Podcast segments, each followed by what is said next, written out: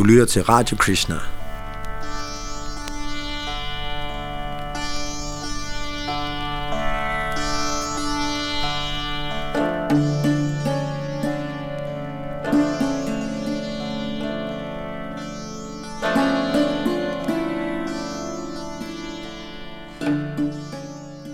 fortsætter nu vores oplæsning fra en uforlignelig gave af A.C. Bhaktivedanta Swami Prabhupada, og det er som bekendt Gert, der læser op, og Yadunandan, der står for teknikken.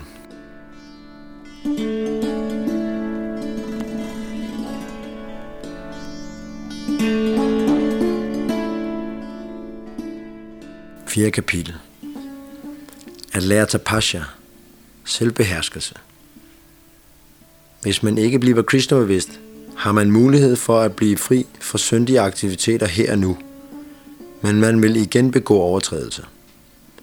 Derfor siger Maharaj Pariksit, Kvachin nivartate padrat kvachit chariti ta puna paryashtitam atupartam. Gentagen synd og bodsøvelse er for mig at se ikke andet end spild af tid. Han gav eksemplet med en elefant, som vasker sin krop omhyggeligt i en sø eller et vandreservoir, men som så snart den kommer op på bredden, tager støvet og kaster det over hele kroppen, og med det samme bliver snavset igen. Således sagde Parikshit, at skønt man renser sig selv i bodsøvelsesprocessen, hvad nytte er det dertil, hvis man igen begår de samme syndige handlinger? Derfor er det andet spørgsmål, som Maharaj Pariksit stiller Sukadev Goswami, meget vigtigt. Hvordan kan man blive endelig fri for al besmittelse fra den materielle naturs kvaliteter? Hvis man ikke kan opnå befrielse, hvad nytte gør bodsøvelse da?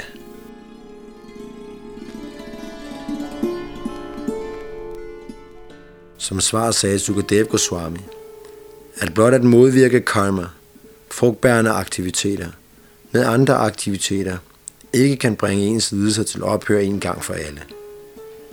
For eksempel forsøger de forenede nationer at etablere fred i verden, men de kan ikke stanse krig. Krig bryder ud igen og igen. Efter 1. verdenskrig oprettede statsledere og diplomater Folkeforbundet. Så kom 2. verdenskrig, og nu har de opfundet de forenede nationer. Men der fører stadig krig. Det virkelige mål er at stanse krig, men det kan man ikke. Med en handling skaber man krig, og med en anden handling stanser krig for en tid, men med næste givende lejlighed starter en ny krig. Sådan er kredsløbet af syndige aktiviteter og bodsøvelse. Det vi i virkeligheden ønsker er at være fri for lidelse og krig, men det sker ikke. Shukadev Goswami sagde, at en slags krig skaber en forstyrrelse, og en anden slags krig stanser den for et stykke tid. Men det er ikke den endelige løsning på problemet. Sukadev siger, at disse problemer opstår på grund af uvidenhed. Avidvat ahikaritva. Avidvat betyder mangel på viden. Avidvat ahikaritva prayashtitang vimarshanam. Virkelig både gøres i viden. Hvorfor forekommer strid? Og hvorfor er der lidelse? medmindre disse hvorfor spørgsmål, som i Vedderne kaldes Kena Upanishad, opstår i ens sind, dyrer man ikke op til menneskelivets rette funktion.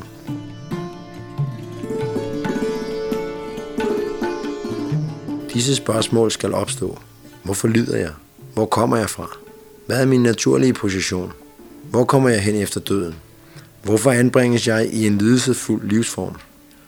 Hvorfor er der fødsel, død, alderdom og sygdom? Hvordan kan disse spørgsmål løses? Shukadev Goswami siger, Nasnatha Pachang Ivanang Vidyaho Vivharvanti Hi Evang Niyamikrit Rajan Sanyai Kshemaya Kalpate. Hvis man virkelig ønsker at bringe et sygdomsramt liv til ophør, skal man følge et regulerende princip. Hvis en person ikke følger det program, som en læge giver for at helbrede hans sygdom, kan han ikke blive rask. Hvis man på samme måde ikke tænker eller handler vist, således som den vediske viden foreskriver det, hvordan kan man da bringe livets problemer til ophør? Gennem bodsøvelse kan man måske undertrykke vanskelighederne for en tid, men de vil opstå igen.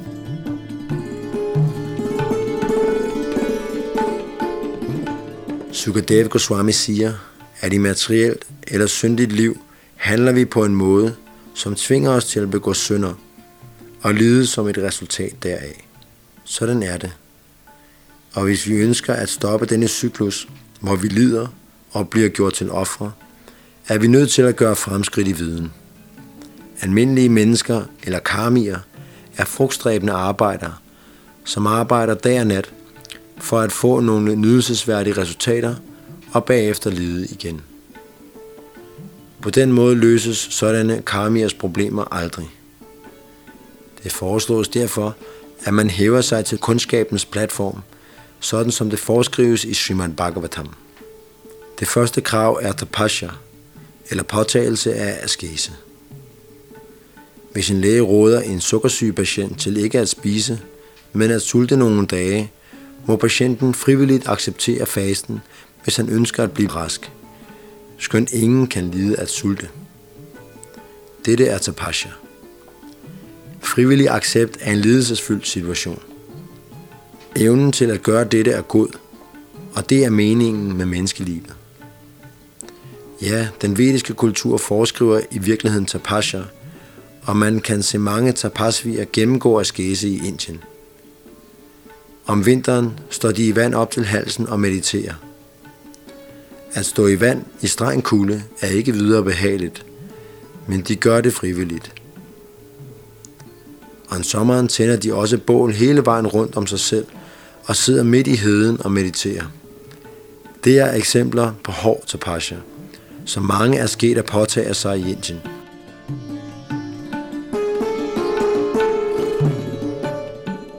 En vis mængde tapasya er afgjort påkrævet.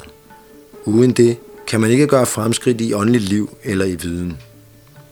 Hvis vi blot engagerer os i dyriske tilbøjeligheder, såsom at spise, sove, pare og forsvare os, og ikke accepterer tapasya-processen, er menneskelivet en fiasko. Hvis en person ønsker at blive et indvidet medlem af vort kristnebevidste samfund, beder vi først af alt vedkommende om at gennemgå tapasya. Specielt i de vestlige lande er det en stor askese at opgive utilladt sexliv, beruselse, kødspisning og spil. Skønt vi kræver disse forsagelser, er det meget vanskeligt at overholde dem. I England spurgte en rig aristokrat en Vaishnava gudsbruder. Swamiji, kan du gøre mig til en brahmana? Swamijin svarede, ja, hvorfor ikke?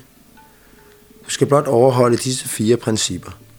Ingen utilladt sex, beruselse, spil og kødspisning. Umuligt, svarede englænderen. Ja, det er umuligt, for i Europa og i USA er udskejelser fra første færd den dominerende levemåde.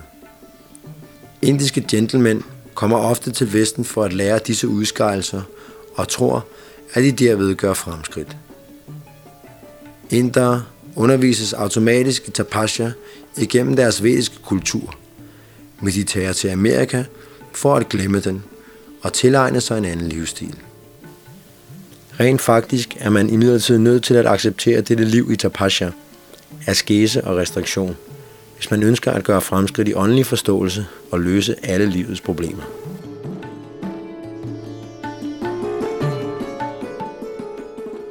Restriktioner er til for mennesker, ikke for dyr. Vi støder hele tiden på restriktioner i vores normale hverdag. Vi kan ikke køre i venstre side af vejen, eller køre over for rødt lys, uden at risikere at blive pågrebet. Hvis en hund derimod går på venstre side af vejen, eller går over for rødt lys, straffes den ikke, fordi den er et dyr.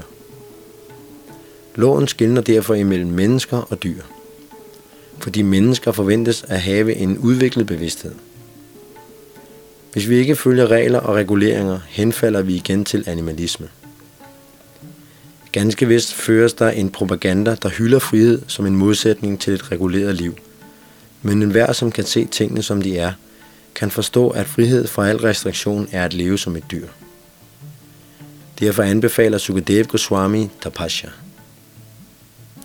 Hvis vi ønsker virkelig frihed fra livets problemer, må vi acceptere et liv i askese.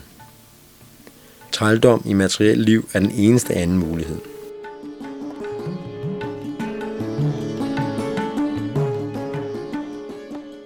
Hvad er tapasya? Hvad er askese? Det første princip inden for askese er brahmacharya, begrænset sexliv. Den virkelige mening med brahmacharya er totalt celibat, og ifølge den vediske kultur bør man følge brahmacharya-reglerne strengt fra begyndelsen af livet. Når man er blevet voksen, kan brahmacharien gifte sig og blive grihasta, og som grihasta kan man have sex. Men i brahmacharya-livet er strengt celibat reglen. I den nuværende tidsalder er folk blevet degraderet på grund af manglende tapasya, for de undervises ikke i, hvordan man praktiserer et tapas ved liv. At kritisere for kritikkens egen skyld er ikke nok. Man må opdrages effektivt i tapasya-livet. I vederne står det skrevet, at de, som praktiserer et reguleret liv i tapasya, er brahmaner.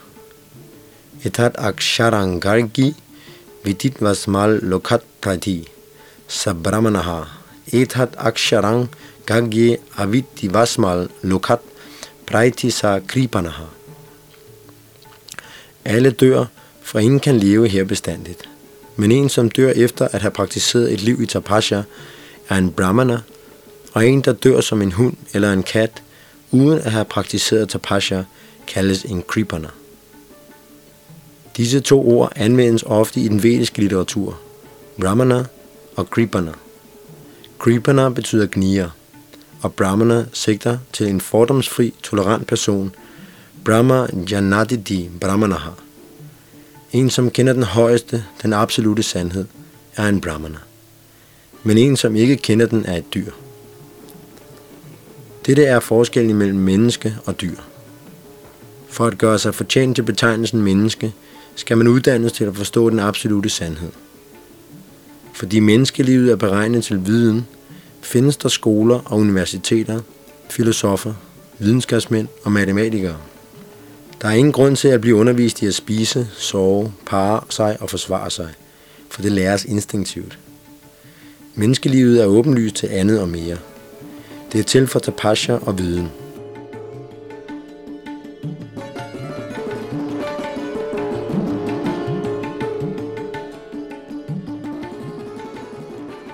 I Vedderne er der beskrivelse af brahmacharya, sølibat, som kendetegner begyndelsen på et liv, der er videt til tapasya. Smaranang, Kirtanang, Keli Prikshanang, Guya Bhashanang, Sankalpo, Divashashas, Cha Kriya Nyavriti Evacha. Sridhara 6.1.12 Korrekt udførelse af sølibat betyder, at man ikke engang bør tænke på eller endda tale om kønsliv. At læse moderne litteratur og aviser, som er fulde af seksuelt stof, er også imod brahmacharya-principperne. At hengive sig til sex på nogen som helst måde, at se på eller viske med piger, og at beslutte sig for eller stræbe efter at engagere sig i sexliv, er ligeledes imod brahmacharya-principperne. Man praktiserer først rigtig brahmacharya, når alle disse handlinger er bragt til ophør. Ved hjælp af askese, Sølibat og beherskelse af sindet og sanserne kan man gøre fremskridt i rent liv. På samme måde kan man gøre fremskridt ved at give i velgørenhed under den rette vejledning. Dette kaldes chaga, forsagelse. Hvis man har 1 million kroner, bør man ikke beholde dem for sig selv, men bør, så længe de er i ens besiddelse, bruge dem på Krishna. Penge eller give anvendes korrekt, når de anvendes for Krishna.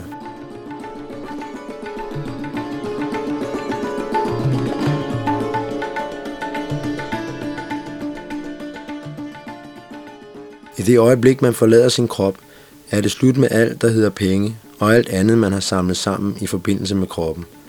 For den åndelige sjæl vandrer til en anden krop, og man ved ikke, hvor de penge, man tjente i sin tidligere krop, nu befinder sig, eller hvad de bruges til.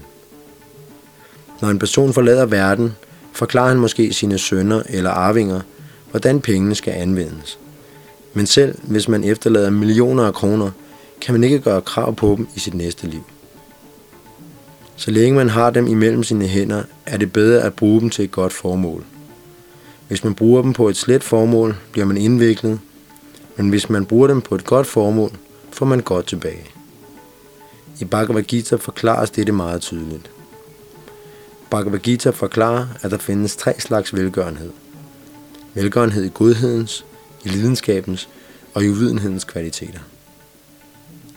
En person i godhedens kvalitet ved, hvor velgørenhed bør gives. I Bhagavad Gita siger Krishna, Samohang sarvabhuteshu namedveshyos dinapriyaha ye bhajanti tumam bhaktya maite tesu jabhyaham. Jeg misunder ingen, og jeg er heller ikke partisk over for nogen. Jeg er ens mod alle, men enhver, der tjener mig i hengivenhed af en ven, er i mig, og jeg er også en ven af ham. Bhagavad Gita 9.29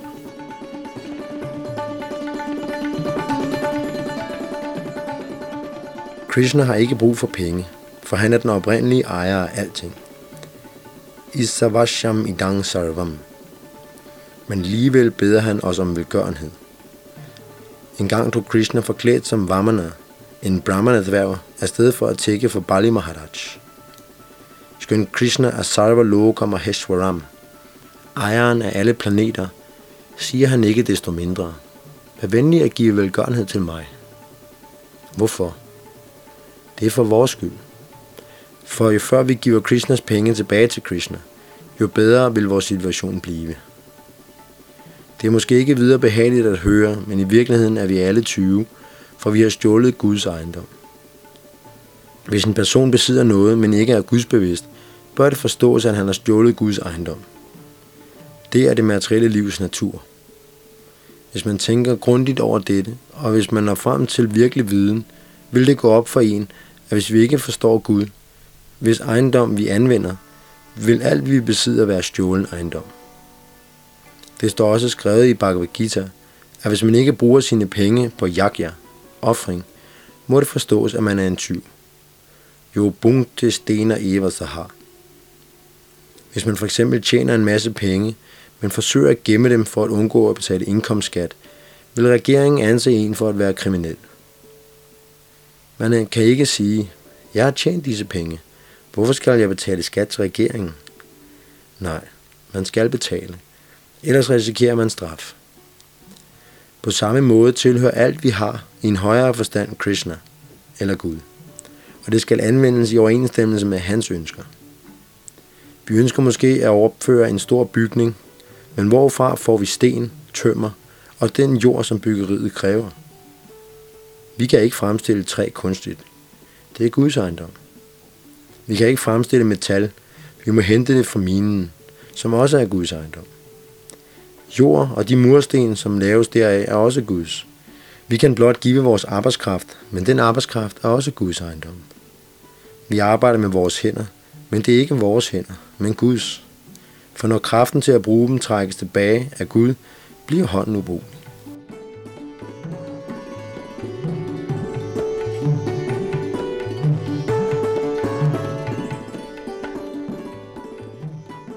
Bør anvende denne store mulighed, dette menneskeliv, til at forstå alle disse ting, som omtales i den vediske kundskabs autoritative bøger, som for eksempel Srimad Bhagavatam og Bhagavad Gita. I Srimad Bhagavatam forklarer Sukadev Goswami, at virkelig bodsøvelse nødvendiggør eftertænksomhed, soberhed og meditation. Man bør overveje, hvorvidt man er kroppen, eller om man er transcendental til kroppen, og man skal forsøge at forstå, hvad Gud er. Disse emner må studeres i Krishna-bevidsthed. Vi bør ikke være overfladiske eller spilde tiden. Hvis man ønsker denne viden, må man praktisere askese, tapasya, og begyndelsen på tapasya er som allerede forklaret brahmacharya, celibat eller begrænset sexliv. Kernen i tiltrækningen til det materielle er sex. Ikke kun i menneskesamfundet, men også i dyrenes samfund. Spurve og duer parer sig 300 gange dagligt, skønt de er strenge vegetarianere, og løven, som ikke er vegetar, nyder sex en gang om året. Åndeligt liv er ikke et spørgsmål om vegetarisme, men om at forstå højere viden. Når man kommer til den højere kundskabsplatform, bliver man helt naturligt vegetar. Panditar Samadarsina har. En person med højt udviklet viden skiller ikke imellem en lært mand, en brahmana, en elefant, en hund eller en ko. Han er Sarmadashi. Hans syn sætter ham i stand til at se dem alle lige. Hvordan? Han ser ikke kroppen, men sjælen, den åndelige gnist. Han tænker, her er en hund, men han er også et levende væsen, skønt han på grund af sin tidligere karma er blevet en hund. Og denne lærte mand er også en levende gnist, men han har taget en god fødsel på grund af sin tidligere karma. Når man når til denne position, ser man ikke kroppen, men den åndelige gnist, og man skældner ikke imellem et levende væsen og et andet.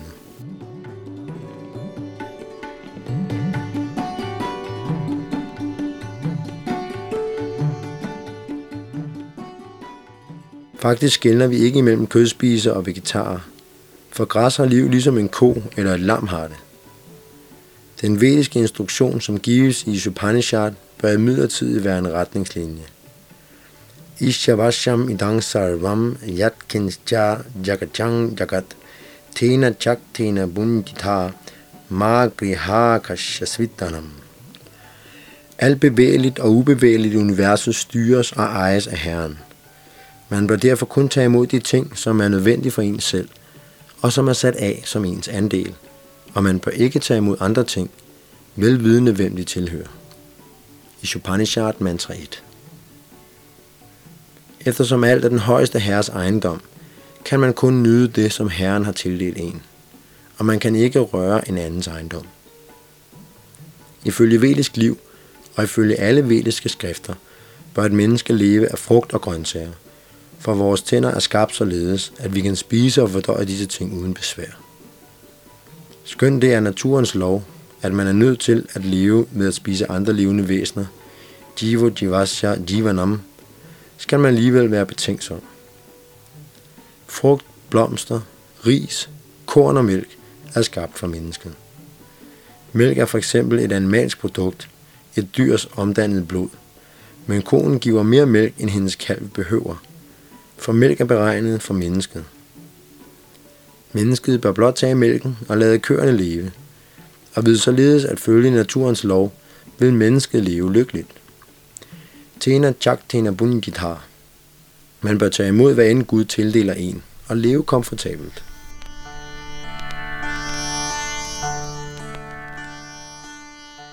Vi er nødt til at hæve vores bevidsthed ved hjælp af denne videnskab om Krishna. Velgørenhed er i enhver hjerte, men vi ved ikke, hvordan vi placerer den bedst muligt. Alle de forskellige energier, vi anvender, bør gives til glæde for Krishna, for alt tilhører ham. Når man giver til Krishna, mister man intet. Krishna er så venlig, at når vi offrer mad til ham, tager han imod det og efterlader alligevel alting, for at vi kan spise det. Blot ved at ofre mad til Krishna, kan vi blive hengivne. Vi behøver ikke at betale en øre ud over det. I en højere forstand tilhører alt Krishna, men hvis vi offrer alting til Krishna, vil vi ophøje os selv. Dette er den ophøjede og bevidste vej til fremskridt i rent liv.